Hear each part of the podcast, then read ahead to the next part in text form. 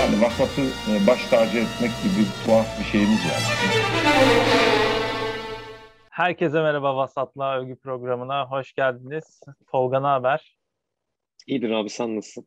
Ben de iyiyim. Bu haftaki programda ikişer maç, ikişer maç üstüne bonus Avrupa maçı performansı ve Avrupa maçı ihtimali oynayacak olanların e, Avrupa maçında karşı yapacaklarına dair öngörülerimizi paylaşacağımız bir Vasat'la Övgü olacak. Bir bonus program gibi.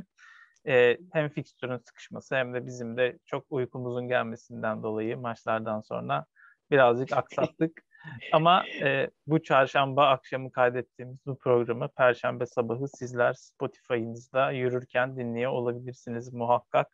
Ve ayrıca hemen en başından da hatırlatalım. Zambrotta paketiyle, bugün Zambrotta'da yanımızda, Zambrotta paketiyle e, bu programa destek olmak da mümkün. Has Zambrotta'dır kendisi. Yüzü çok benzemiyor, yüzünü de göstereceğim ama yani burada sanatçımız pek özenli çalışamamış. Biraz botokslu. Sürreal çalışmış diyebilir miyiz? Cem Özdemir'e benzettim şu anda ben yeşillerden. Ama e, Zambrotta'dır kendisi ve Zambrotta paketine üye olup Patreon ve Fonguga hesaplarından bize destek olabilirsiniz. Zambrotta'mız her zaman yanımızda. Burada bizimle beraber olacak. Şöyle papağan gibi koyayım. Bu biraz sabit olmayan heykellerden olduğu için yanımda refakat edecek ama gönlümüzde her zaman bir Zambrotta var. Bu iki programı yapan futbol sever olarak Zambrotta'yı severdin mi? Zambrotta'yı e, hatta bu şeyde de e, sembol ne olsun derken de söylemiştim, hatırlamamışsın. Demek ki bana çok önem vermiyorsun diye aldım bu mesajını. Zambrotta'yı ben çok severim. İşte. Özellikle o Barcelona'ya geçtiği dönemler vesaire benim için şeydi. Yani o en iyi savunma oyuncusu falan böyle hani. E, F M'lerde, C M'lerde sürekli aldığım, sürekli takımında yer edinen bir isim benim için. Görev adamı, sağ bek oynar, sol bek oynar. Nereye koysan oynar, stoper oynamışlığı var zamanında falan. Severiz. Yani işte aslında tam da sana bunları söyletmek ve programın bir yapımcısı olarak, bir moderatörü olarak da seni konuşturmak için sana sormuştum. Bunları hatırlamadığımı nereden biliyorsun? Şimdi ben söylesem ne anlamı var? Sen anlat. Takılıyorum tabii. Sen anlatmıyorsun Tolga. Ben anlatırsam Yok, senin anın çok, olmaz. Şey böyle çok çatışıyoruz da WhatsApp'tan da birbirimize tripler atıyoruz, ediyoruz falan. Bizim böyle bir ilişkimiz var. Dinleyenler yanlış anlamasın. Yoksa bunlar dışında tabii şakası bir yana çok iyi anlaşıyoruz. Çok da e, güzel bir diyalogumuz var. Zambrotta oynardı. Tam bir Hilbert tadında iz bırakırdı hatta.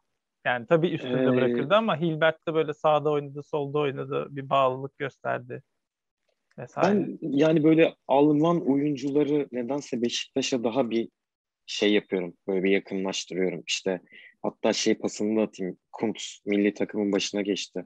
İşte Kuntzlar zaten, Gomez yakın dönemden çok büyük şey. Bek ben çok severdim. Çok üzerine gidildi.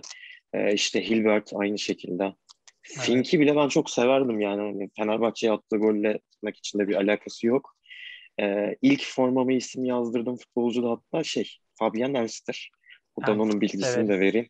Evet. Ee, ben de yeri ayrıdır. Yani böyle Almanlarla bir Beşiktaş'ı böyle bir yakın görmeyi çok seviyorum açıkçası ben. Abi iyidir. Ee, bir de şey vardı, Aumann vardı ama herkes hatırlamıyor onu. Kaleci Aumann, ee, ben hatırlamıyorum. Ve şapkalı. doksan doksan bir evet. sezonunda Beşiktaş'ın kalecisiydi. Yani, yani ben daha dünyada yoktum. Tony Schumacher gelmişti diye muhtemelen Fenerbahçe'ye. Alman'da e, bir sezonluk Bayern Münih kariyeri olan bir kaleci olarak Beşiktaş'a gelmişti o sene. Fena da bir iz bırakmamış demek ki, böyle enteresan şapkalı falan olduğu için e, o dönem çok yoktu. E, şapkalı kaleci. Bir German Burgos çıktı sonralarda. doksanlarda tabii, uzun saçlı. Neyse, Avrupa futbolundan tarihi tarihi şey böyle falan. Aynen. Evet, evet. Google gözlüklü antrenör bir ara böyle olarak. Bir şey de yapalım ama ya. Ee, Anılardan. Doğaçlama beyin fırtınası olarak. Olabilir. Onu da hemen paketleriz tabii ki. Ama Vasat'la Övgü'de e, tabii ki az evvel spoilerını vermiş olduğum gibi önce sıcak maçtan e, afiyet olsun. Hollanda kahvesinden başlıyoruz. Ajax Beşiktaş maçıyla başlayalım istiyoruz. Çünkü o maçı da dün izlemiş olmuş olduk, bu kaydı yapacağımız çarşamba gününden öncesine denk geldiği için. Beşiktaş'ı değerlendirirken hem Ajax karşısındaki gençleriyle gösterdiği performansı hem de Adana Demir ve e, Altay maçlarındaki performansını şöyle bir özetleyeceğiz. Bakalım Tolga nasıl özetleyecek Beşiktaş'ın bu üç maçlık performansını Ajax'tan başlayarak? Yani şöyle bir iç çekerek başladım. Ee, çok zor bir üç maçlık özet olacak. Yani kendi içinde hatta şeyde katalım, Antalya Spor maçında katalım. Kendi içinde acayip hikayelerin olduğu, bambaşka senaryoların olduğu, bambaşka anların e, hatta dramlara sebebiyet veren dakikaları izlediğimiz maçlar oldu. E, an, Sergen Yalçın şey demişti Antalya maçından sonra. Valla kaos oldu, nasıl oldu anlamadık ama biz bu maçı kazandık demişti. Yani diğer üç maç içinde herhalde benzerini Beşiktaş taraftarı kendini söyleyebilir. Adana Demirspor'la başlayan, üç sıfırdan üç üçe gelen, Ee, aynı zamanda sonrasında işte Altay'da birçok sakatla gidilen, İzmir deplasmanı öne geçilen, yendi yeni yani aldı maçı derken tam böyle Bamba'nın çıkıp e, ismi yanlış söylemiyorum değil mi? Karam- Karamoko Karam- Bamba. Bamba evet. E, e, müthiş performansıyla birlikte aldığı maç ve en bu sezonun da, e, Aaron Bopenza'sı diye de ekledim. Aynen öyle. De. Aynen öyle. E, iyi benzetti bence de. E, en sonunda da Johan Cruyff Arena'da yani e, olur olmadık futbolcularla diyeyim. Altyapıdan çıkanlarıyla, N'Sakala'nın stoper oynamasıyla, e, Josef'in yine kollarını açıp e, İsa'ya dua etmesiyle falan çok değişik e, maçla, bir maçtı. Ruhani bir maçtı. Evet yani e, hakikaten ruha ihtiyaç olan bir maçtı Beşiktaş açısından. Yani spiritüel güçlerin devreye girmesi gerekiyordu ki bence girdi de. İlk yarıdaki çok büyük bir fark. E, gerek Ersin'in beklenenin üst performansı diyeyim, gerekse Ajax'ların da bir tık daha muhtemelen Beşiktaş'ın eksikliklerinden de kaynaklı olarak daha e, dinlenme modunda bir e, maç götürmesi ve çok da konsantre bir şekilde ilerlememeleri sebebiyle iki sıfır bitti maç. Yani açıkçası Beşiktaş'ın şu an yani futbolunu konuşmaktan ziyade biraz Adana Demirspor maçında özellikle konuşabilirsem ama yani kamuoyunun merak ettiği soru Beşiktaş'ın neden bu kadar sakatı var? Ben bilmiyorum. Ee, Biz burada ilk programdan beri söylüyoruz. Bu takımın niye bu kadar sakatı var? Bu evet. Takımın stadında kendi oyuncuları neden sakatlanıyor? Ağırlıklı olarak bu sakatlıkların kendi stadında oynadığı zemin kaynaklı e, sakatlıkları olduğunu söylemek ve tekrar hatırlatmak lazım. Başında e, söylediğimiz şey, program başında söylediğimiz şey bugün tekrar, tekrar değil aslında kar topu gibi büyüdü diye demek lazım. E, bir sakatlıktı, hadi olur dendi. İki, üç derken on iki sakatlığa kadar da on iki yükseldi. Büyük bir kar topuna döndü ve çığ olarak Beşiktaş'ın üstüne düştü belki de. Bu arada ben e, sana da söyleyeyim. Benim hatırladığım böyle bir sakatlık senaryosu e, hiçbir Avrupa kulübünde olmamıştı. Geçen sene bir Shakhtar'ın yanılmıyorsam Madrid deplasmanından önce bir Covid dalgası vardı. Covid yani onu bir çok istisna, es geçiyorum. Aynen. Evet evet onu es geçiyorum. Onun dışında böyle bir senaryoyu ben daha önce açıkçası görmedim. Yani ne demek gerekiyor, nasıl yorumlamak gerekiyor, hangi açıdan bakmak gerekiyor? Benim aklımdaki en mantıklı nokta senin dediğin zemin durumu. Çünkü Ümraniye'nin e, antrenman testlerinde zemine çok iyi değilmiş söylenenlere göre. Ve bununla birlikte de hani yani bunun bir bilimsel açıklaması olması gerektiği. Hani bu noktadan da işte Ajax tarafında ya da işte öncesindeki Altay maçında yani elle tutulur Beşiktaş açısından bardağın dolu tarafında Serdar Saatçı'yı görüyoruz. Ee, iyi oynadı. Ufak tefek hataları var. Yani olacak da çok normal ama Beşiktaş yerli bir stoper kazandı diye düşünüyorum ki Ser- Sergen Yalçın beğeniyordu zaten. Daha önce söylemişti ama fiziksel kalitesini sorguluyordu. Ee, ama onun dışında ha bir de şeyde Can Bozdoğan'a da ufak bir parantez açabiliriz. O da etkili e, maçlar oynadı. Altay'ın ikinci yarısı yanılmıyorsam oyuna girmişti. Aynı şekilde e, Ajax maçında da Beşiktaş'ın bütün hücum aksiyonlarında yine ikinci yarıda acayip derecede etkisi vardı. Yani şu ikili dışında, şu iki genç e, çocuk dışında hani konuşabilecek pek bir şey yok. Ben hala şey noktasındayım ama sezon başında olduğu gibi bu takıma neden bir yedek sağ bek alınmadı? Bu soruyla başladı ve bu noktaya kadar geldik. E, tarihin en iyi transfer dönemi e, Johan Cruyff Arena'da Ajax gibi bir devin karşısında e, orta saha orijinli altyapıdan bir oyuncunun işte e, Fransa'dan alınmış yedek bir sol bekin sakatlanması sebebiyle oyuna girmesiyle kendine yer bulması falan, böyle bir senaryo. Yani çok yorumlanacak bir şey göremiyorum ben açıkçası. Bu cümle şeye benzedi. İslam Çupi'nin kitaplarının birinin de e, yazılarından bir alıntı vardır. Her şey sağ bekin kara lahana yemesiyle başladı diye böyle bir cümlesi vardır. Seninki de o hesap oldu. Yani her şey sağ bekin alınmamasıyla başladı ve e, işler sonunda sol bek orijinli bir e, fil dişiliden bir frankofon oyuncunun sağ stoper maça falan başlaması, sağ beke geçmesine falan kadar döndü hakikaten. Abi yani çok yani, acayip bir senaryo e, gerçekten. Acayip senaryo. E, tabii takımın e, tercihleri de aslında, yedek oyuncuları da burada kendilerini gösteriyorlar aslında.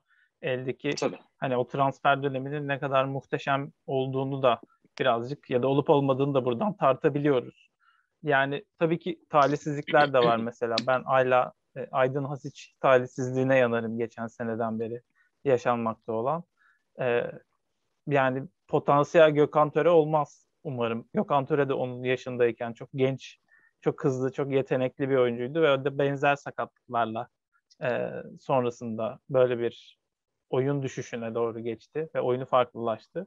Belki de ona adapte olmakta da zorlanıyor. Hani Gökhan Töre'nin mesela tercih edilememiş olması veya içeriye girdiğinde de bu son üç maçta da özellikle Adana maçı, Altay maçında e, etkisiz olması. Yani ben Altay maçında etkisiz bir ara... biraz hafif kaçıyor bu arada. İnanılmaz ben Altay maçında yani. İlk yarıda mesela şöyle bir cümle kurdum. Ya ya bu Salih, bu Gökhan Töre e, yani neden oynuyorlar hala acaba? Nasıl oynuyorlar hala? Yani şey, takım yedekler o kadar mı, hani altyapıdakiler o kadar mı şey değil, E, yeterli değiller diye düşünmeye başladım. Bir istatistik duydum. yüzde otuz altı pas isabeti Gökhan Tören'in Altay evet, maçındaki. Evet, evet, evet. Yani akıl alır gibi değil. Aslında onlara verilen fırsatların da e, iyi kullanılamadığını görüyoruz. Kullanamadıklarını da görüyoruz. Bu da hani Beşiktaş'ın belki devre arasında e, farklı oyuncu hamleleri yapmasına da yön e, verebilir yani, belki alternatiflerini değiştirebilir. Çünkü az kadrosu hatta... sağlamlaştıktan sonra ne kadar etkili olabiliyor biliyoruz. Ee, ama alternatif kadro olarak da e, yani genişletmeli ya da oyuncularından verim almayı başarmalı. Belki Güven Yalçın e, Altay maçında biraz etki verdi ve yani kendine tekrar göstermeye başlayacağını sinyalini verdi ama e, Ronaldo gol e, sevinciyle özellikle. Evet, yani ben bunu da anlamıyorum. Tekrar E, gündeme getirdiğin ve hatırlattığın için çok teşekkürler. Ben daha kötüsünü söyleyeceğim. E, İskoçya, Türkiye, Türkiye'de oynanan maçtı. yirmi bir yaş altı maçıydı yan, yanılmıyorsam. Evet. on dokuz mu? E, Enis Destan oğlu muydu? Altın Ordu'daki. Altın Ordu'daki Enis Destan galiba. Evet, evet. Ersin Destan oğluyla karıştırdım. Enis Destan. Yani maç bir bir oldu. Türkiye maç bir bir bittiği için e, gruptan çıkamadı. Bu şansını yitirdi aslında. Ve attığı gol de bir korner sonrası karambol e, ardından önüne düşen topta topu ağlarla buluşturmasından oluşuyordu. Ve aynı demin söylediğin gibi Ronaldo gol sevinci yaptı. Kimse topu almadı, gidip oradan ağlardan çıkarmadı. Ve bunu bir grup maçı olduğunu farkında değiller herhalde. Bir puan maçı. Ve önünde de on beş, on beş artı üç dakika falan daha var yani. Ve iç sahadasın. Baskılı oynuyorsun. Ee, yanlış okumadıysam o gün e, o maçla ilgili paylaşım yapan arkadaşlar da İskoçya'nın bayağı büyük eksiklerle geldiğini söylemişti. Buna rağmen ortada yenemediği bir takım var.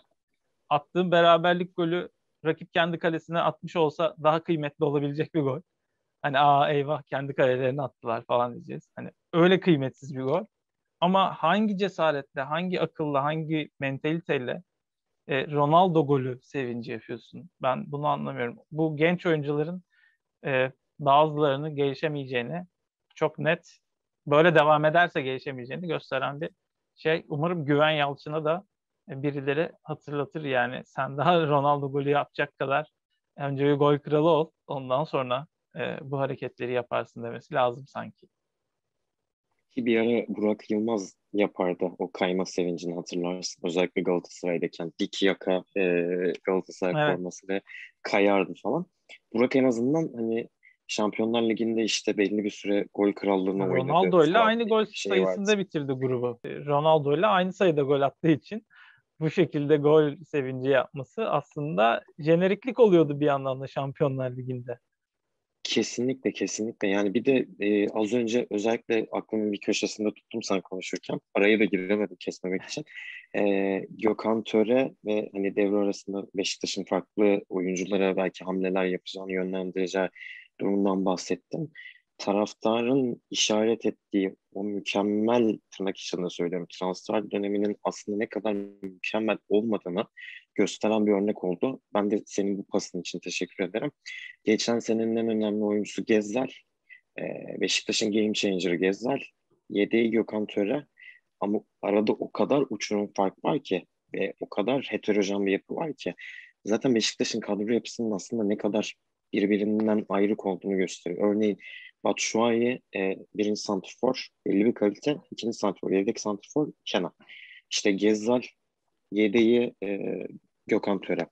İşte Larin Enkudu biraz hadi e, şey e, oturuyor orada. Alex Teixeira'nın yedeği yok. Stoperler hani tamamen bir kaotik ortam var. Şey gibi olmuş bu. E, işte arabamızı alıyoruz. Çok lüks bir araba alıyoruz ama oturacağımız ev yok. Varoş bir semtte oturuyoruz gibi. O yüzden yani Beşiktaş taraftarının bir an önce de kendine gelmesi gerekiyor bence. Beşiktaş adına da yani benden en son bir genelleme tarafı bu olacak. Ben de genel olarak son üç maçta alınan olumsuz sonuçların aslında ilk maçlarda bizim vurguladığımız noktalardan da kaynaklanmış olabileceğini düşündüğümü söylemek istiyorum. Şunu söylüyorduk: Beşiktaş E, ligin ilk haftalarında aldığı galibiyetleri ilk on dakika içinde kilidi çözen yıldız oyuncularının attığı gollerle ilk yarıda iki sıfıra getirerek, sonra da işte hemen üç filan yaptıktan sonra e, ani baskın oyunlarıyla e, gol bulup kazanıyordu ama sonrasında topa hakim olma oyunu, topa sahip olma oyunu oynamıyordu.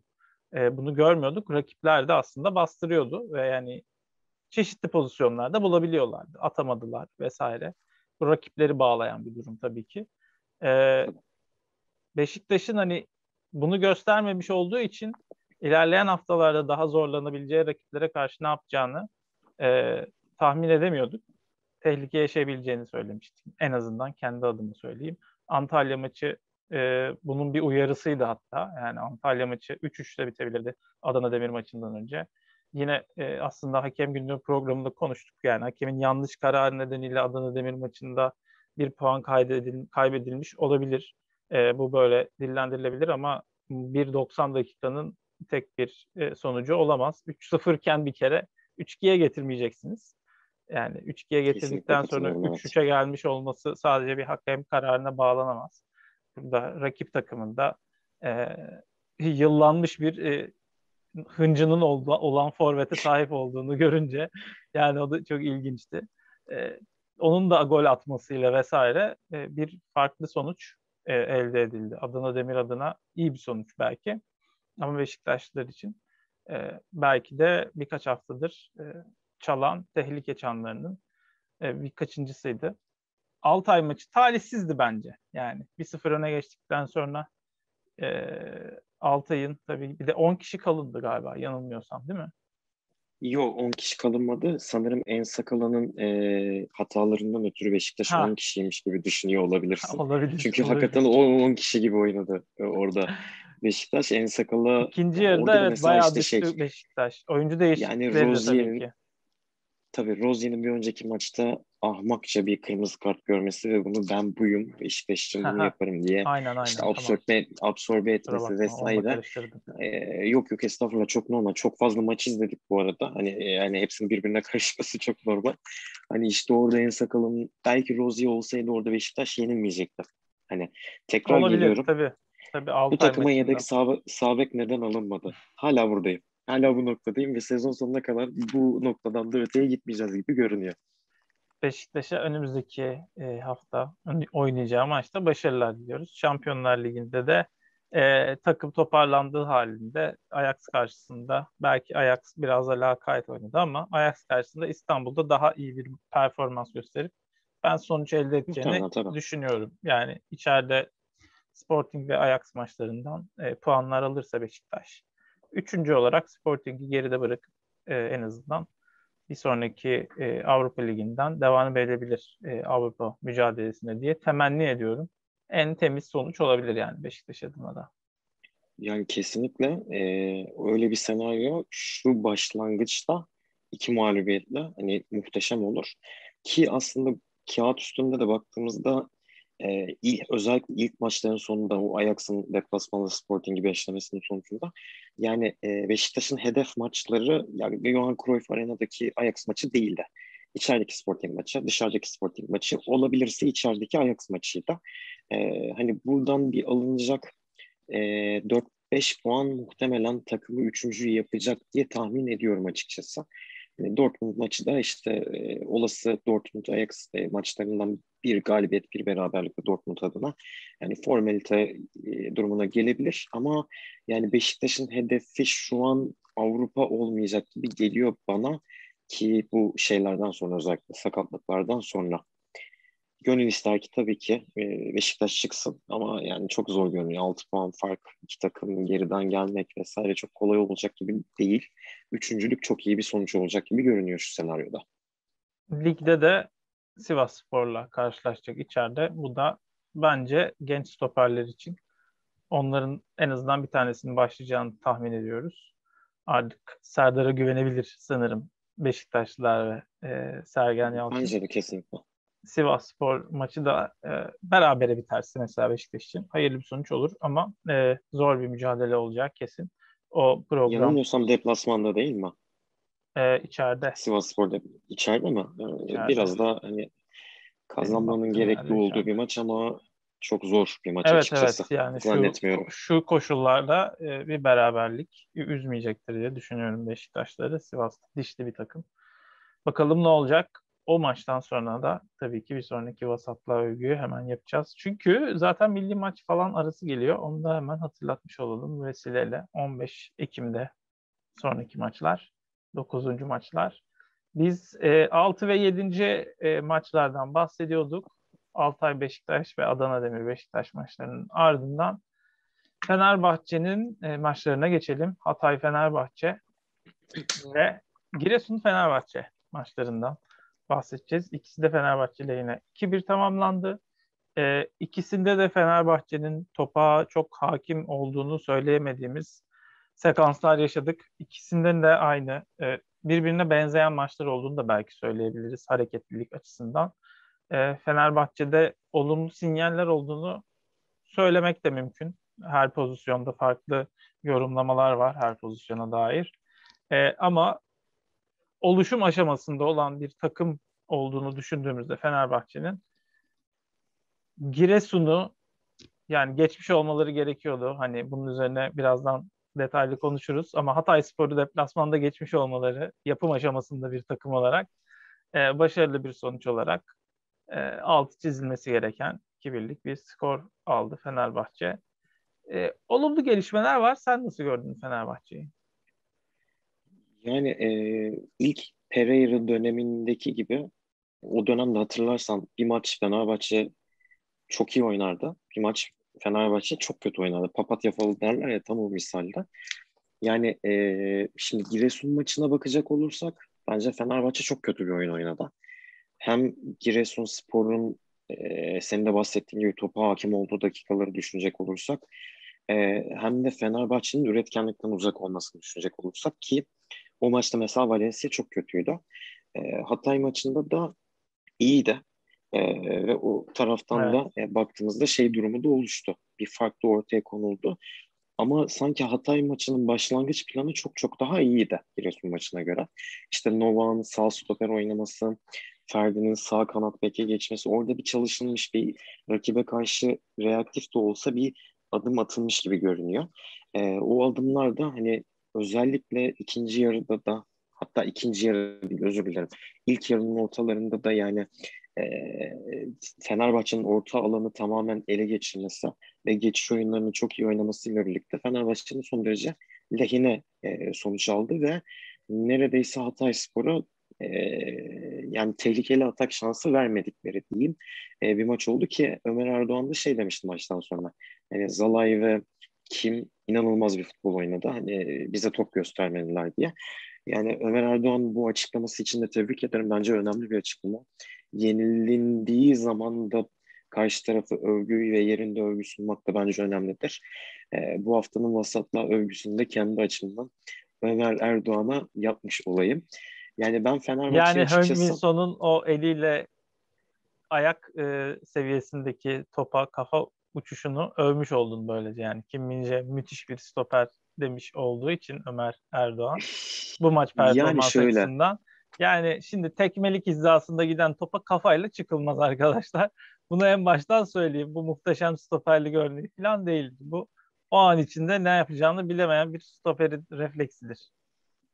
Ben farkındaysan hiçbir şekilde hakem konusuna girmiyorum. Hayır, ben hakem girmeyi demedim zaten. Ben de hakem demiyorum. Zaten hakeme girmeyelim diye özel program yaptık. Bak, bir reklam daha alalım araya yani. Pozisyonu da hakem günlüğünde Halil İbrahim Dinçtay'la konuştuk. Biz burada hakem konuşmuyoruz. Ben dedim Halil ki zaten. Halil İbrahim Hoca evet. Ben de diyorum ki zaten Kim Min Jae'ye çok iyi stoper diyorlar. Ben de tekmelik hizasındaki topa kafayla çıkan adama iyi stoper demem diyorum sadece, o kadar. Bir şey demiyorum.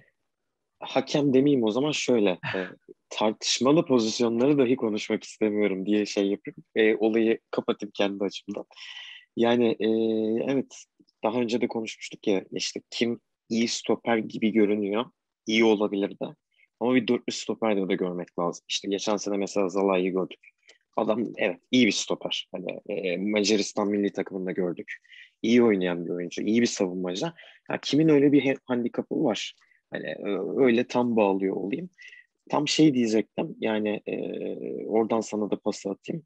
Ben Fenerbahçe'nin açıkçası büyük takım oyunu oynadığını düşünmüyorum. Yani bu büyük takım oyunundan kastım şu.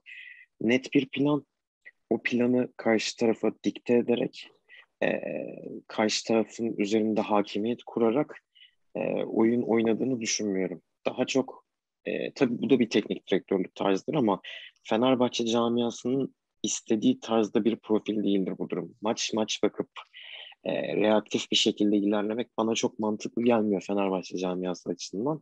E, geçen hafta ve öncesindeki haftada Pereira hakkında konuştuğumuz soru işaretler devam ediyor bence.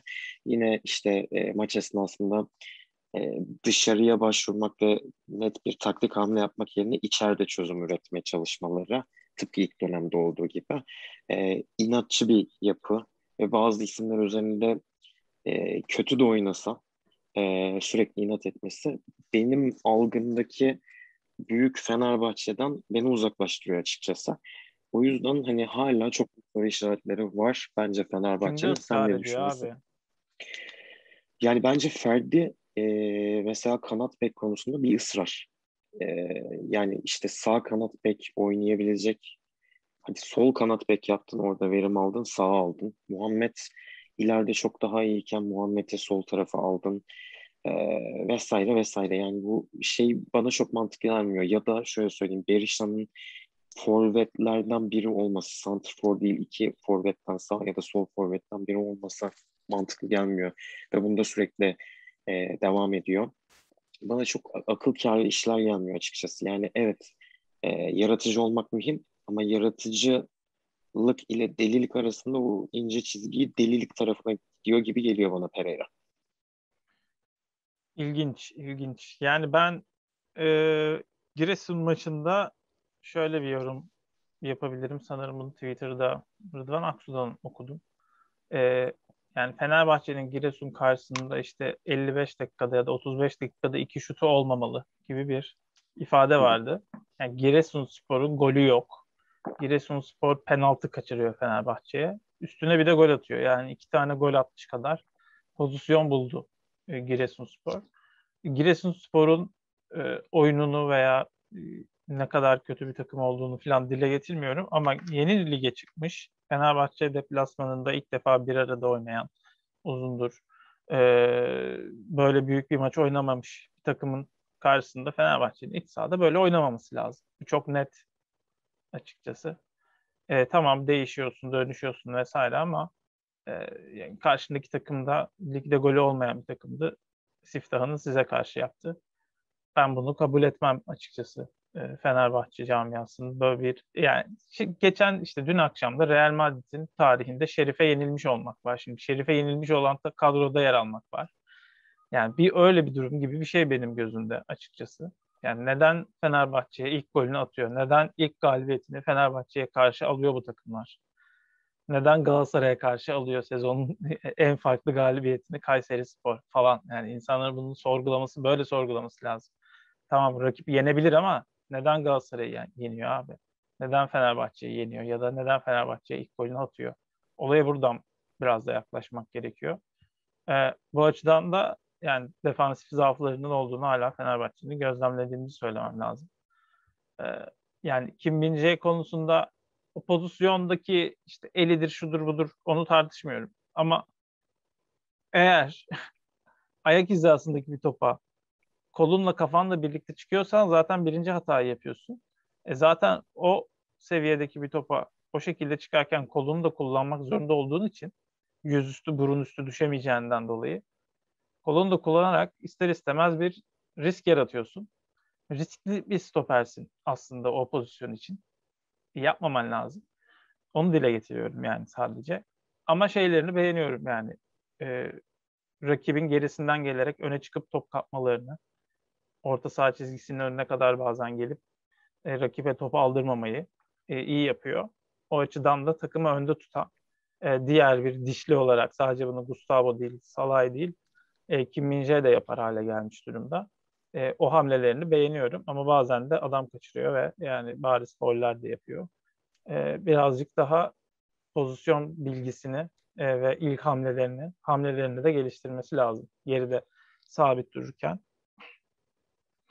E, yani yine bir Ferdi övgüsü, bir Osay övgüsü var anlayamadığım bir şekilde. Giresun ve Hatay'a karşı alınan iki galibiyette Ferdi muhteşem sol e, bek, sol açık performansı falan göstermeye başladı iki maçta. E, aynısı Osayi için de geçerli. Osayi'nin sanırım Hatay'ın golündeydi. Pas hatası vardı. Ya da Giresun'un. Hatay mıydı? Giresun olması lazım. Giresun, Giresun olması doğru. lazım. Giresun, Giresun doğru. Yani sadece onu yıkmamak gerekiyor gibi şeylerden bahsedilebilir. Ama tabii ki o bölgede oraya öyle tembel pas atılmayacağını da artık bilmesi lazım bir oyuncunun. Dikkat etmesi lazım. E, aynısı Luyendama için oldu işte. Son maçta direkt oyundan çıktı. Yani olması gerektiği gibi kırk beşte. Çünkü bir yerden sonra illallah diyor insan. E, aynısı Osayi için de veya Fenerbahçe'nin de e, yaşadığı belli bir dönem vardı. Hani Volkan Demirel. Kokulu dönem miydi o? Yoksa Ersun Yanal'ın geldiği ikinci dönem miydi? Ersun Yanal'ın geldiği Bilmiyorum. ikinci dönemin Koku'dan sonra Ersun Yanal geldi ya, sürekli böyle Fenerbahçe, evet. Kalede Volkan hata yapıyor. İşte stoper evet, hata yapıyor. Evet, evet, evet. Galatasaray'da aslında biraz ona benzer bir dönem başlangıcı yaşıyor bence. O da ayrı bir durum. Ee, Fenerbahçe'ye dönersek şey e, önemli bir üçlü olabilir ilerleyen.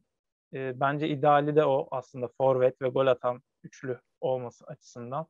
Üçü de forvet özellikle. Berisha, Valencia, Rossi üçlüsü iyi Hı-hı. olabilir. Birbirlerini tanımaya, anlamaya ve o pozisyonları iyi oynamaya, oynamaya alışmaya ihtiyaçları var. Orada Valencia bir liderlik edebilir o iki genç oyuncuya da bir yandan. E tabi bu durumda Mesut'u kesmiş oluyoruz. Hı. Ne yapacağız?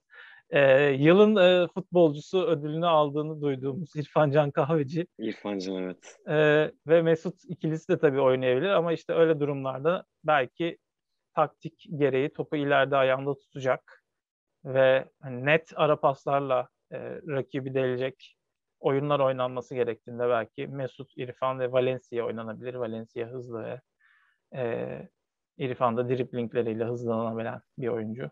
Bazen İrfan'ın o Başakşehir'deydi galiba yetmiş metrelik deparını evet. unutuyorlar. Galatasaray maçında evet, mıydı? Evet. Ee, Maçı tam hatırlamıyorum ama Başakşehir'in olduğunu anlayayım. Evet, bir yetmiş metrelik bir deparı vardı. Yanırım, sanırım Galatasaray maçıydı yani. Ee, oradan da şut falan çıkarmıştı böyle. Yani iyi futbolcu İrfan Can. Ee, Mesut da orada değerlendirilebilir. Ama ya Fenerbahçe'nin ya Olympiakos karşısında neler yapabileceğini göreceğiz. Ben mesela e, kadroları tam görmedim. Sen emin misin bilmiyorum ama Henry Onyekuru mesela e, varlığıyla bir psikolojik üstünlük bile sağlayabilir Fenerbahçe'ye karşı. Onyekuru evet geliyor bildiğim kadarıyla. Bir de yanılmıyorsam, hafızam yanıltmıyorsa beni, Buruma da geliyor bildiğim kadarıyla. Hani o iki kanat oyuncusunun da oynaması bekleniyor ve şey durumu da var. Az önce sen e, Osayi Samuel ve e, Ferdi hakkında konuşurken de e, doğru zamanı bekliyordum. Yani bizim ligimizdeki teknik direktörler henüz Fenerbahçe'nin oyun yapısını çözebilmiş değil bence. Bir de o durum var. Çünkü Vitor Pereira da çözebilmiş değil bence. Yani şöyle diyeyim, daha doğrusu oyun yapısı değil, diziliş olarak söyleyeyim. O kanat beklerin defosunu ortaya çıkartabilecek oyunu oynayan bir ekip henüz çıkmadı. E, Fenerbahçe yenildi, evet Fenerbahçe puan kaybetti ama oraları kullanan, çünkü Fenerbahçe'nin en zayıf noktası orası. Stoperlerin ilk kalesi değil, işte e, merkez orta sahası değil, her ne kadar değişiyor olmasına rağmen oraları işleyecek bir takım çıktığı takdirde e, bambaşka senaryolar olacak ki Olympiakos maçı da buna aday gibi geliyor bana. Evet, o kanat yapısıyla birlikte e, o kanat yapısıyla birlikte muhtemelen öyle bir maç izleyebiliriz. Biraz zor bir maç olacak bence Fenerbahçe. Ben de zorlanacaklarını düşünüyorum. O kadar Olympiakos'a hakim değilim. Bir scout analizi falan yapamayacağım ama Olympiakos'un en azından buralara çok daha e, fazla alışkın bir takım olduğunu, birkaç sene evvel de Şampiyonlar Ligi'ndeydi bu takım. Ee, onu da ekleyelim yani. Orada da galibiyetler, goller atabilmiş. Valbuena ile beraber ee, iyi performanslar göstermişlerdi. Yani bir avantajları o. Fenerbahçe'nin takımına, kadrosuna ve ilk defa e, Avrupa Ligi oynayacak oyuncularına olduğuna bakarsak e, bunun e, dezavantajını yaşayabilirler. Ama tabii taraftar yanında olacak tabii Fenerbahçe'nin. E, o açıdan Valbuena da zaten fişeyi yakmış, taraftarlardan endişe ettiğini, onların güçlü olduğunu, takıma destek olacağını filan tatlı mesajlar da vermiş. Belki de yuhlamasınlar diye öyle bir nazar boncuğu dağıtmış olabilir taraftarlara. Fenerbahçe taraftar Valbuena'yı sever ama ya. Zannetmiyorum yuhlamayı. Olabilir. Hakkının yenildiğini düşünen çok e, Fenerbahçe taraftarı var. Ama e, en fazla verim veren e, Fenerbahçeli yabancı futbolculardan biri olarak da listenin üstlerinde yer alıyor. Yani az dakika ama öz dakika e, çıkardı yani Fenerbahçe performansıyla. Olympiakos formasıyla bakalım neler yapacak. Göreceğiz Fenerbahçe'ye dair. Yani söyleyecek çok fazla bir şey yok. Altay yine Hatay maçında önemli kurtarışlar yaptı. Giresun maçında da olduğu gibi. Çeşitli aksaklıkları var Fenerbahçe'nin. Ama bu programda dediğimiz gibi genel olarak üç maçı, hani bir oynanacak ve iki oynanmış maçı genel olarak değerlendirmeye e, çalışıyoruz. E, aksaklıklarının devam ettiği ve bence kısa özetle de yani Giresunspor'u iki bir yenmiş olmanın, topa hakim olma oyununu gösterememiş bir Fenerbahçe olarak çok sevindirici olmadığını düşünüyorum. E, aynısı Hatay için de geçerli. Tamam, belki Hatay'a karşı bir teknik taktik yapıldı. İşte aa, bunu sağ stoper oynattı. Müthiş tactical genius. Niye? Diouf'u kesti. İşte orada Ferdi'yi oynatmadı da Muhammed'i oynattı. İşte ondan savunmacı yarattı. Yani Muhammed zaten şu anda desen şu adamı tut, yapış, hiçbir şey yap, tutma. Tamam, onu yapacak zaten. Yani e, hocam görevimi verdi, ben de onu yaptım diyecek. Yani öyle bir egosu da yok. Ne görev verirse yaparım durumunda. Ben fazla abartılmasının doğru olmadığını buluyorum yani. Fenerbahçe'nin bu maçları dört bir dört bir falan geçmiş olması lazımdı. E, eldeki kadroya, e, imkanlara baktığında. E, ama öyle bir Fenerbahçe yok. Olympiakos maçında da başarılar diliyorum. Galatasaray maçına geçiyorum o zaman. Var mı Galatasaray'dan önce Fener için söylemek istediğin son şeyler? Yani açıkçası e, yine senin söylediğine referans verim. İç sahadaki Giresun maçında söylediklerine özellikle harf harfine katılıyorum. Zaten problem de o aslında. Büyük oyundan, büyük takım oyunundan kastım da oydu benim. Yani hı hı. Fenerbahçe'nin şu an deplasmanlarda bir tık daha başarılı olduğunu görüyoruz. Çünkü teknik direktörü de bozmayı seven bir teknik direktör. Fenerbahçe'nin e, iç saha oyunları henüz oturmuş değil. Hala ezberlediğimiz hı. bir oyun yapısı yok. Yani bir an önce bunun oturması lazım bence. Evet, esneklik iyidir, güzeldir ama her zaman değil. bazen de ba- e, çorba yapmamak gerekiyor bir şeylere. E, Fenerbahçe'nin şampiyon olduğu istisnasız her sezona bakalım. E, iç sahadaki galibiyet serileri vardır ve iç sahalardaki baskın oyunu vardır. E, Fenerbahçe bunu vermiyor. Geçen sene Erol Hoca zamanında da deplasmanda bir ara e, galibiyet sıralamasında şeyde liderdi ama iç sahada gerideydi. Hani oraya gider mi iş? Gidebilir, gitmeyebilir. E, benim demeye çalıştığım aslında büyük takım oyunu da oydu. Hani onu da açıklayayım. E, soru işareti bırakayım. Onun dışında Fenerbahçe'ye ekleyecek bir şeyim yok. O zaman Galatasaray'a geçiyoruz. Valla üç sarı kırmızılı maçın oynandığını söyleyebiliriz. Takımının arasında oynandığı maçlar. Kayseri, Göztepe ve Galatasaray. Galatasaray Kayseri deplasmanından üç sıfırla mağlubiyetle ayrıldı. Ee, Göztepe karşısında da iki bir kazandı. Göztepe karşısında sevinilen durum işte bir sıfırdan geri dönüldü. Vay işte muhteşem geri dönüş. Takım direniş gösterdi filan. Ama Kayseri maçında da tamamen etkisiz olduğunu söyleyebileceğimiz bir Galatasaray. Ee, ben maçı yorumlamaya en sonundan, hatta maçtan sonra söylenen bir sözden başlamak istiyorum. Fatih Terim e, maç sonrası konuşmasında şöyle bir başlangıç yaptı. Maçla ilgili söylenecekleri Hikmet kardeşim anlatmıştır zaten. O zaten konuşmayı da sever böyle konularda. Ondan dinlemişsinizdir. Ben tekrar etmeyeyim maçla ilgili yorumlarımı diye bir giriş yaptı. E, üzdü, üzücü yani Fatih Terim'in. Şimdi Hikmet Karaman'a o maç hakkında çok konuşmayı seviyor falan filan diye tatlı bir dille de olsa e, sataşmaya ihtiyacı yok. Hani tatlı sataşma, laf atma, kesinlikle gönderme bunlar. Eğer yanlış anlaşılmasın. E, direkt maçla ilgili iyi oynayamadığını takımının ve istenileni veremediğini söyleyebilirdi. Hikmet Karaman'ın da çok anlatacak çok şeyi vardı. Çünkü maç üzerine çok çalışmış. E, tak, rakip takıma çok iyi analiz etmiş.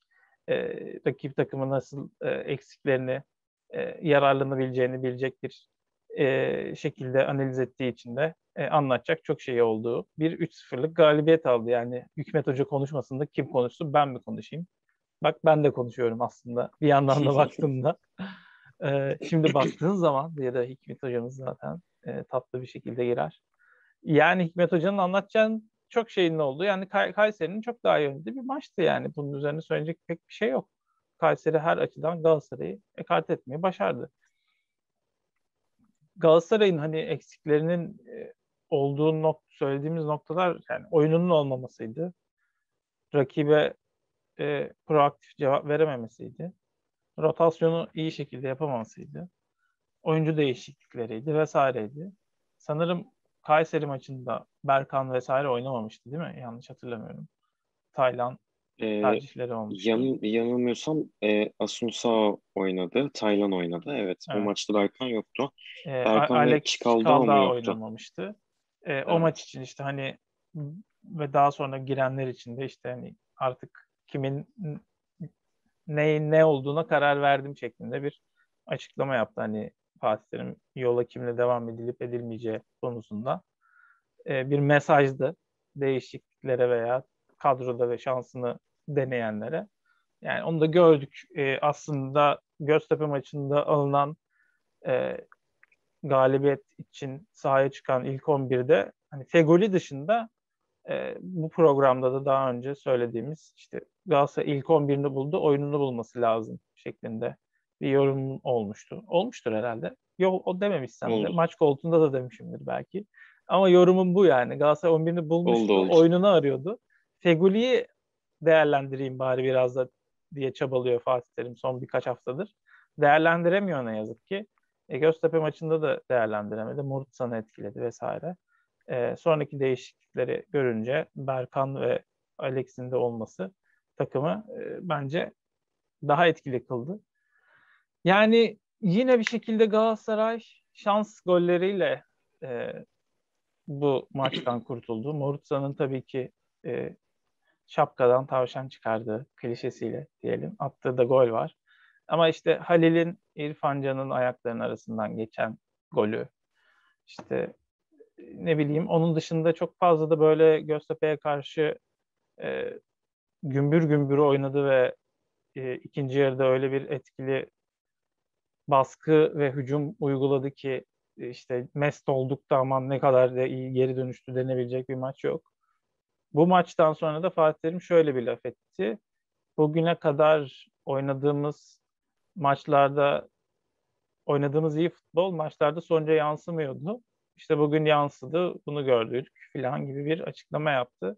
Hani bazen skor yorumcusu filan diye e, yorumculara eleştiri getiriyorlar. Esas skor yorumculuğu Fatih Terim'in az önce ifade ettiğim cümleleridir yani. Yani skora göre Galatasaray'ın oyununun iyi olduğunu ifade etti kısacası. E, iki birlik Göztepe maçında iyi bir futbol oynamadı Galatasaray. İlk yarı özellikle e, oyundan oyun kurma aşamasında sıkıntılar yaşadığını söylemek lazım. Zaten yine Luyendama hatasıyla Galatasaray'ın yediği de bir gol var. E, Muslera'ya da bir parantez açmak lazım. E, yani otuz altı yaşına gelmiş bir kaleci olarak ceza sahası çizgileri dışında ellerini o kadar hala havaya açmayacağını e, bilmiyor değildir diye düşünüyorum. Ama bu refleksi nasıl gösteriyor? Ben de ona şaşırıyorum. E, Fatih Terim'in de iyi ki gol yedik. Yoksa kırmızı kart olacaktı demesi. E, bence bir çaresizlik ifadesi. E, bir yandan da Muslera'yı kesemiyorsun da oluyor bu. Yani şu anda aslında kırmızı kart yememiş olsa, Muslera'dan iyi performans gösterebilecek, güvendiği bir kaleci olsa e, onu kaleye koyacak gibi bir ifade bir yandan da bu. E, çünkü kırmızı yesek koyacak kimsemiz yok diyor neredeyse. E, Muslera'nın da böyle hatalar yapmaması lazım. Maç sonunda İrfan Can'ın bacak arasından gol yediği için teselli ediyor ama e, bence Muslera'yı da teselli etmesi gerekiyor bazılarının. Kaç maçtır hata yapıyorsun be arkadaşım, yapma artık, sen kocaman kalecisin, e, kendi kariyerine yazık ediyorsun yani açıkçası. Kariyerinin sonunda böyle e, talihsiz, belki de yani bence talihsiz de değil, e, bir oyuna bağlı kalmaktan dolayı olduğunu ben aslında nedenlendiriyorum. Çünkü aslında yapamayacağı bir şeyi yapması isteniyor bazen oyunculardan. Muslera'nın da benden bence biraz bundan muzdarip olduğunu düşünüyorum. Ama yani bu kadar bariz bir şey de yapma hakkı yok Muslera'nın. Yani elleriyle kollarıyla ceza sahası dışına çıkmak. Ee, eski hocan Taffarel iyi bilir. Ee, Chelsea, e, Galatasaray maçı. Londra'da oynanan maç. Elleriyle çıktı ceza sahası dışında. Elleriyle durdurdu Torre Andreofilo'nun topunu. Kırmızı kartı yedi. Yani Taffarel'den de beklemediğimiz bir şeydi. Dünya Kupası finali oynamış. Kupalar kazanmış bir E, oyuncu olarak geldi. İşte hocasına bak, kalecisini al şeklinde bir e, yaklaşım oldu. O da yine e, yaşlı anılarımdan bahsetmiş oldum. Muslera'ya da giydirdim yani. Kusura bakmasın, birkaç haftadır iyi değil. E, onun kendine çeki düzen vermesi halinde Galatasaray daha iyi olacaktır. Yani Galatasaray'ın zaaflarını kapatacak. E, şu anda en iyi tıpa kalecisi. Zamanında çok iyi yapmıştı. Marsilya maçında göreceğiz işte Galatasaray'ın e, ne kadar iyi bir oyun oynadığında, ne kadar iyi skorlar alabildiğini Fatih Terim'in. Dediği gibi eğer yarın iyi bir skor alınırsa iyi bir futbolla mı alındı, kötü bir futbolla mı alındı, onu da konuşacağız tabii. E, ben hala tatmin değilim Galatasaray'ın oynadığı oyundan, bunu söyleyeyim yani. Öyle skora yansıdı vesaire diyor Fatih Terim ama skora değil, oyuna yansısın bir şeyler temennisindeyim. Galatasaray'da bunu görmeyi daha e, iyi olur diye düşünüyorum. Sen ne düşünüyorsun Galatasaray'ın son e, iki maç performans hakkında? Yani herhalde Galatasaray'ın oyunundan memnun olan bir e, Galatasaraylı yoktur diye düşünüyorum. Varsa da hani beklenti bu kadar alçalmış olamaz bence. Fatih Terim'in klasik bir camiayı toplama, klasik bir hani kötü sonuçlar sonrasında ortamı yumuşatma e, konuşmalarından biridir diye tahmin ediyorum açıkçası.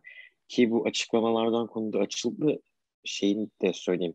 E, bir Ocak'ta esas bu takımı göreceksiniz e, açıklaması vardı. Yani sayın hocam, güzel hocam, yirmi beş milyon euro harcadığım bir takımda yaz transfer döneminde hala kış transfer dönemini işaret etmemelisin ya. Ya o konuda açıklama getirdi ama kıvırdı. Yerde. Onu onu kıvırdı, orayı yakaladın mı? Yani farklı ee, anlamışsınız. bir Ocak deyince hani ben kamp dönemine falan işaret ettim demek istedim. Açıkçası ben kaçırmışım. Ha, e, öyle dedi çünkü ama gerçek, şeyde. Gerçekten ama dediğin gibi anlaşıldı. O yüzden eleştirini haklı buluyorum, ben de katılıyorum. Belki de transferi işaret ediyordu da şu anda bir U dönüşüyle yani, bizi kandırıyor, manipüle ediyor belki de. Bu sefer aklıma şu geldi. Yani sen hocam daha kaç hafta oldu? sekizinci maç günündeyiz. Sen bu takımı e, yazın hazırlamadın mı da Ocak'taki kampı işaret ediyorsun? Hani Ocağa daha çok var. Önce bir şuraya atlatsaydık. Daha bak yine bir milli takım arası geliyor. Hadi bir orada da evet. bir şeyler yap. Ocağa gelene kadar. Yani neresinden tutarsak tutalım biraz saçma bir açıklama bence.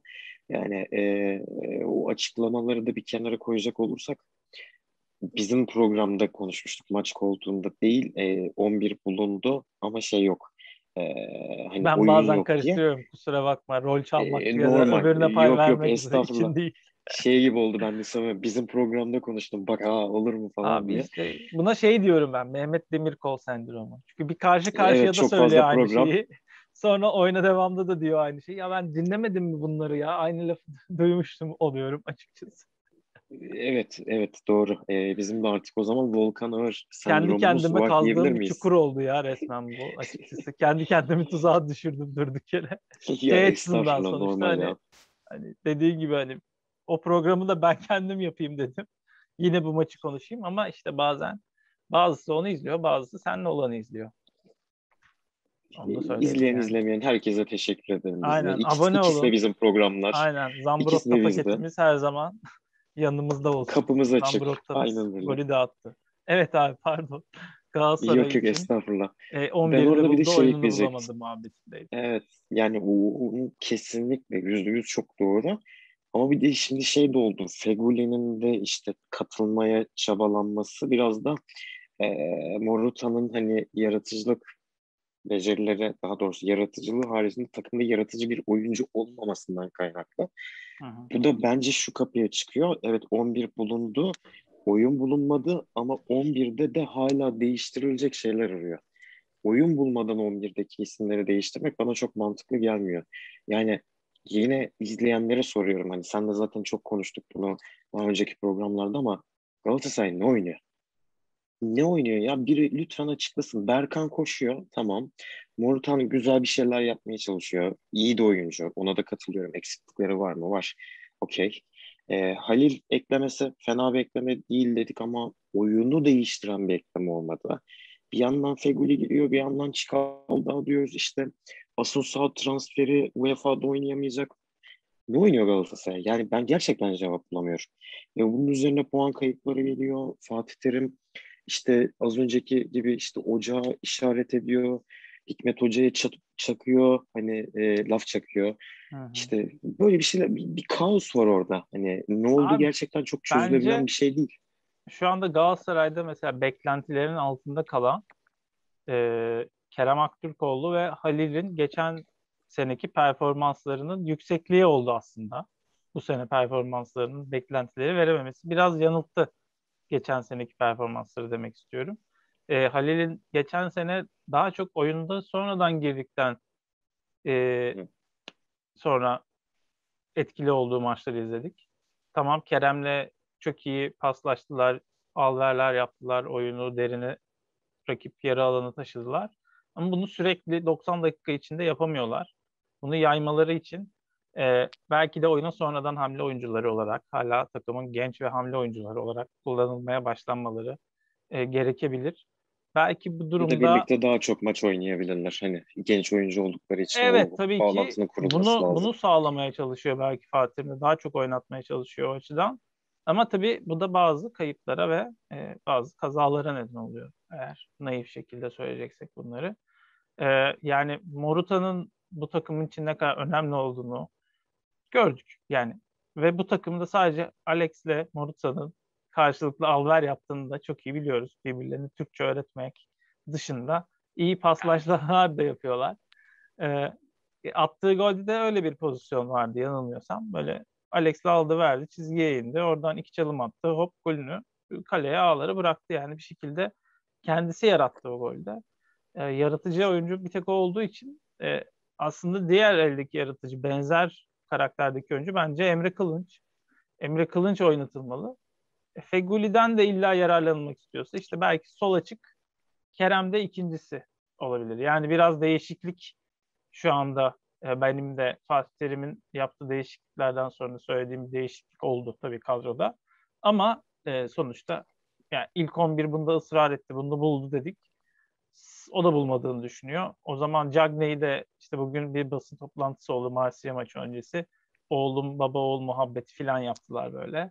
Cagney'le işte o takımı almadı, postlar oldu filan gibi muhabbetler geçti hafif. Ya yani baba oğul ilişkimiz var filan dediler. Orayı da düzeltmişler gibi. Ee, herhalde şey dedi Fatih Terim, o benim oğlumsa sen de benim oğlumsun. Burada ben hepinizin babasıyım filan gibi bir konuşma geçmiş galiba aralarında. Baba muhabbetleri bitmedi ya da Şenol Güneş'in Tolga'ya söylediği işte ben seni babam olarak görüyorum. Yani ne babası olarak görüyorsun? Lafları geldi aklıma. Ya, e, e, yani biraz belki de bu ilişkiden çıkmak yani, lazım. Anladık o senin oğlun falan diye bir şeyler evet, yaptı. Evet, o yüzden evet. herhalde tabii biraz da. Yok yok ya anlıyorum anlıyorum tabii. Hani işin biraz da şaka boyutundayım ama ha. hani bağlayacak olursak da yani bence e, Perşembe günü Galatasaray P S V maçından daha zor bir deplasmana çıkacak. Yani orada bir beş o, o durumu olmuştu ama sezon başıydı vesaire. Hı. Transferler daha tamamlanmamıştı. Benim açıkçası e, Olympiakos Fener, Fenerbahçe Olympiakos maçından daha çok beklediğim maç Marsilya Galatasaray maçı. E, yani çok gerçekten çok zor maç. Hani bilmiyorum Marsilya Fransa'nın en formda takımlarından biri. Ve evet, evet, öyle. Yani Cengiz'de tehlike var. Ve şey de hani teknik direktörleri de az buz bir adam değil Sampoli. Aynen. Ee, iyi evet. yeteneklerin olduğu evet. bir hani kadro. Ne çıkacak çok merak ediyorum ben. Gerçekten yani Galatasaray'ın oynayacak çok merak ediyorum. Bu arada güzel bir sonuç olur. Yani ee, Fatih Terim yine Sampaoli'den de puan alırsa Sarri'den sonra ikisi de hani taktik açıdan çok fazla tabii, tabii. deha olarak gösterilmiş belli dönemlerde ve bu işe kafa yoran insanlar. Bu işi tabii ustalarından öyle insanlar, tabii ki evet, yani. paslaşarak geliştiren insanlar. Fatih Terim bu maçtan da galibiyetle ayrılırsa ne taktik baktik yok bam bam bam e, lafına galiba iyi bir cevap olabilir. E, böyle yorumlanabilir yani. yani olabilir. Şansıyla yani mansıyla. Sampoli yine tapınma işaretiyle çıkabilir maça. Bambaşka şeyler olabilir. olabilir. Belki, belki yapar. Göreceğiz. Yani görelim. Şey diyormuş. Hani, e, bana bana lazım. Fatih Terim'den e, sufle geliyor sonra maç sonrası açıklama. Sampaoli bana devrede Bielsa ile beni analiz ettiklerini söyledi filan. Böyle bir de düştü. Büyük cümle. Yani arayı sıkıştır falan. Aynen. E, e, ya olabilir. Fatih şunu... Terim Avrupa'da tanınan bir teknik direktör neden olmasın? Abi evet. Ya şunu söyleyeceğim. Marsilya maçında yani bu takımda Halil'le, Kerem'le, Barış'la, Berkan'la, Alex'le başlamak, Morutsan'la başlamak bir tecrübesizlik getirdi. Ortaya çıktı. Sacha Boey dahil olduğunda bunu da görüyoruz zaten. Ee, ama birazcık daha tecrübeli insanlar, oyuncular var Galatasaray'da. Henüz otuzunda üzerinde kocaman adamlar da değil, yaşlılar da değil. Babel'in olmayacağını belki son maçtaki değişikliklerle biraz anladık. Ama Fegüli'de bir ısrar varsa dediğim gibi Fegüli e, dört üç üç Cagney'in forvet olduğu, e, belki Alex'le Morutsa'nın ortada Berkan'la beraber üçlü olduğu, Emre Kılınç bence çok etkili olabilecek bir oyuncu. E, yine söylüyorum, bir kez daha söylüyorum bu programda her zaman söylediğim gibi kullanılması gereken bir oyuncu. Şu anda takımda yani Kerem var dikine giden ama o kanattan gidiyor. Ortadan topu alıp dikine gidebilen ve ilk transfer olduğunda da o üçlünün, orta üçlünün sol içi olarak çok iyi verim veren Galatasaraylıların Sivas Spor'daki en iyi iki oyuncu için girilen transfer savaşında vay biz daha haklıymışız dedirten bir performans gösteren Emre Kılınç var. Ee, bunu tekrar değerlendirebilir. Onda da küçük sakatlıklar oldu vesaire filan ama ben onun da e, Trabzon maçındaki gösterdiği gibi performansla Marsilya maçında mesela şaşırtabileceğini düşünüyorum. Çok hesapta olmayacak evet. bir oyuncudur e, Marsilya açısından. Yani hani böyle bir tecrübeli on bir kullanılabilir e, yetenekli ve e, yaratıcı oyuncular dahilinde. Eğer değiştirilmek isterse yani Cagney'de adam olacaksa bugün çıkıp biz baba oğluz aramızda olur öyle şeyler diyorsa e çıksın göstersin. Yani Fransa'da da kendini göstermek isteyecektir. Muhtemelen tabii. Evet. Emre Kılınç konusunda yani e, normalde neden bu kadar takıntılısın diye sorardım. Ama Ben de aynı şeyi düşünüyorum. O yüzden soramıyorum da. Hani yani çok mantıklı bir düşünce bence. Bakma, benimki takıntı değil. That's the fact. Ortada olanlar var yani. Yo, evet evet. Yani şu an bence üç büyük takımın üçünde de. Ya, hatta dört büyük takım diyeyim. Dördünde de oynayabilecek bir oyuncu. Hatta Emre'den konu açılmışken ya da sen Galatasaray'la ilgili bir şeyler diyeceksen bu konu üzerine. Bitirdim açıkçası. Yoksa ha, devam edelim. Emre demişken Galatasaray üzerine ben de bitirdim aslında. Muhtemel bir on birde verdik. Marsilya karşısında başarılar diliyoruz. Son iki haftanın iz bırakan takımı var. Alanya Spor. Şey yazalım mı başta? Onu söylememiz lazım. Galibiyetin reçetesi yazıldı. Yok ya, öyle bir şeylerimiz yok. Ama Alanya Spor'a dikkat çekmemiz lazım bence. Ee, evet, Bülent Korkmaz dönemi özellikle. Bülent Korkmaz'la e, Galatasaray'a karşı da önemli, güzel bir maç oynadılar. Trabzonspor'a karşı da iyi bir maç oynadılar. Ee, daha önce de işte Kasımpaşa'ya karşı falan böyle haftalardır iyi gidiyorlar. Ve Emre demişken hani bir Emre Akbaba'dan nasıl yararlanılır isimli denemelerini, yazılarını yazmaya devam ediyor Bülent Korkmaz. Bence e, Emre Akbaba'dan da yararlanabilirdi Galatasaray ama biraz oyun biçimi farklılığı belki de Fatih Terim'le oynatmak istediğiyle tam uyuşmadı. Biraz da, Biraz da e, transfer ve taraftarın arasında kaldı. Evet ya, sakatlıklar sonrası veremedi bir türlü kendini takıma. Ama Alanya'da şimdi takımın en iyi oyuncularından biri olarak oynuyor. Ben gayet beğeniyorum. Trabzon karşısında da yine çok iyi, çok iyiydiler. E, takımı gayet verimli kullanıyor. Hamle oyuncuları belli. Kimin gireceği çıkacağı belli Alanyaspor'da. Yani bir gol atarlar bu maçta diyorsun. Bu, ma- bu takımın evet. bu maçta bir golü var dedirtiyor. E, hatta içeride oynuyorsa işte bir sıfır iki sıfır alır dedirtiyor. Bülent Korkmaz'ı da uzun zaman sonra tekrar sahalara dönmüş e, bir antrenör, teknik direktör olarak e, yaptığı bu farklı işlerden dolayı e, tebrik ediyorum açıkçası yani kendi adımdan.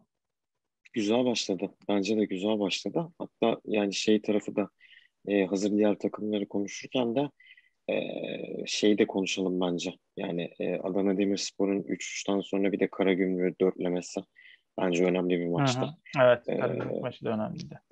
Yine bu periyotta e, olan maçlardan biri işte Konyaspor, Trabzonspor, Trabzonspor'un e, çok erken bir kırmızı kart görmesi, en önemli oyuncularından biri Vitor Hugo'nun kırmızı Tabii kart da. görmesine rağmen Uğur Uzan'ın ütopik bir performansla takımı tutması ve beraberliğin alınması.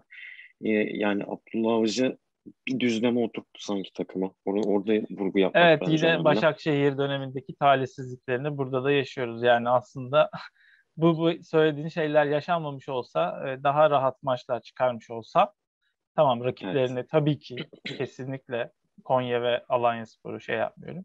Çok iyi futbol oynayan iki takım. Ee, ama bu iki engeli geçmiş olsa şu anda tabloda birinci sırada çok rahat bir şekilde yer alabilirlerdi. Evet, kesinlikle. Ben, ben bana şeyi hatırlatıyor yani dediğin gibi Abdullah Avcı evet bir şeyi bir yerde tutuyor takımı eksiklerine rağmen. Alanya maçı da on kişiyle tamamlandı. Ee, takım bir yerde tutuyor ama hep yine Başakşehir'deki dönemindeki şanssızlıklar gibi o şanssızlıkları tekrar yaşıyor gibi geliyor bana da. İyi başladı sezona. Ee, inşallah yaşamaz yani. Yıllarca iyi sonuçlar, iyi başarılar kazanmış, iyi performanslar gösterdi Süper Lig'de. Ee, bir tane kupası yok, şampiyonluğu yok. Sonunu getiremiyor bir türlü, evet. Evet, yani onu belki Son bu sefer olmuyor. Taraftar desteğiyle belki de getirecektir. Taraftarların da destek olması lazım. Abdülkadir Ömür'ün tekrar sahalara dönüyor olması, dönmüş olması güzel. Onda bir problem olması sevindirici. Evet. Yani son iki haftada, son iki maçta aklımızda kalanlar bunlar benim. Senin var mı başka ekleyeceğin bir şey? Başka bir de şey ekleyebiliriz sanırım. O Kaka'nın performansını ekleyebiliriz sanırım. Ee, o da bayağı ciddi bir şey de, yani performans koydu. Özellikle Fenerbahçe maçıyla başlayan süreçte. Ee, yakın dönemde bir Beşiktaş maçı olacak. Evet, şeyde de e, milli maçtan dönüşte yanılmıyorsam Beşiktaş maçı olacak. Orada da yine böyle bir şeyler bekliyorum. Bir, biraz daha gündeme girecektir diye tahmin ediyorum açıkçası. Evet, Beşiktaş'ın sınav maçlarından bir tanesi olacak. Milli maçtan sonra daha iyi döneceğiz demişti Sergen Yalçın. Bakalım öyle bir dönüş Sakatsız olacak mı? Sakatsız döneceğiz diye. Evet, göreceğiz o tarafı da. Evet, şimdiden söyleyelim. O maç öncesinde de sonrasında da programlarımıza devam edeceğiz. Vasatla övgüyü böyle bitiriyoruz. Bu hafta e, söylediğimiz gibi Beşiktaş, Galatasaray ve Fenerbahçe'nin Süper Lig'deki son iki maçına değindiğimiz ve Avrupa Kupalarındaki maçlarına e, şöyle göz kırptığımız, e, oynayacakları ve oynadıkları maçları konuştuğumuz bir vasatlığa övgü oldu. O yüzden zamanı birazcık es, diğerlerine göre daha uzundur. Ama e, sabredip e, bu dakikaya kadar gelmişseniz çok teşekkür ederiz. Tabii bir de hatırlatmamız var. Zambrotta paketimize Patreon'dan veya Fonguga'dan destek olursanız bu programa destek oluyorsunuz.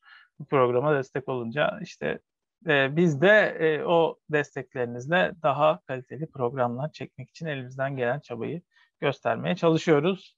Destekleriniz de büyüyecek. Tabii en büyük destek abone olmak ve bu programı beğenmek, eşe dosta söylemek, linki paylaşmak tabii ki. Biz dinlediğiniz için teşekkür ederiz. Bir sonraki Vasat Lavgi'de görüşürüz. Görüşmek üzere. Teşekkürler. Yani vasatı baş tacı etmek gibi tuhaf bir şeyimiz var.